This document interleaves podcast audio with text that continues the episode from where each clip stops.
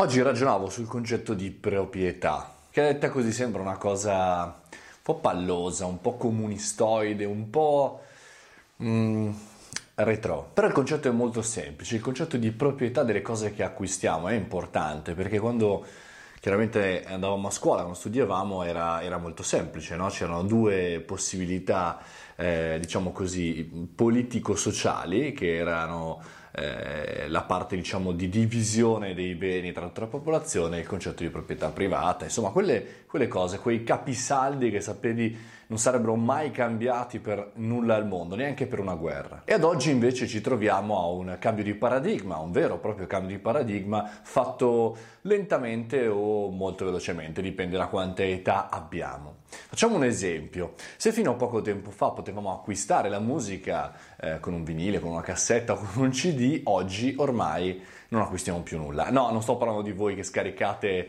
da da quei siti, non so ancora se ci sono per scaricare legalmente la musica, ma parlo di tutte le licenze, no? Netflix, iTunes con l'acquisto a canzone, lo stesso YouTube che mette a disposizione un abbonamento mensile, insomma non si acquista nulla. La stessa cosa la, la vediamo chiaramente per eh, le automobili con il noleggio a lungo termine, lo vediamo anche con eh, l'affitto delle automobili, motorini elettrici, dei monopattini, quello che volete ehm, con un abbonamento mensile, un utilizzo d'ora.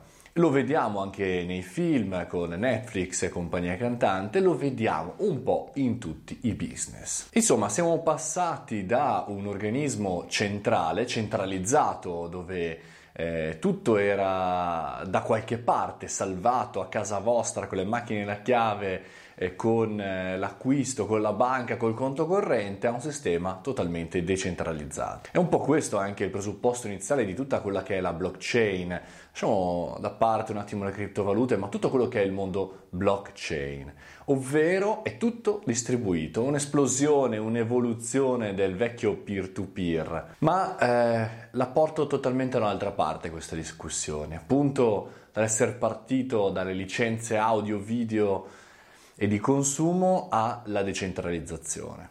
Ma è meglio una società centralizzata oppure una società decentralizzata? E quale sicurezze hai se non hai un contratto con un singolo operatore ma eh, in futuro ce l'avrai con la blockchain, con eh, il sistema regolatore di n mila altri sistemi. E da qui, dal concetto di proprietà, siamo passati al concetto di blocchi, di catene di blocchi.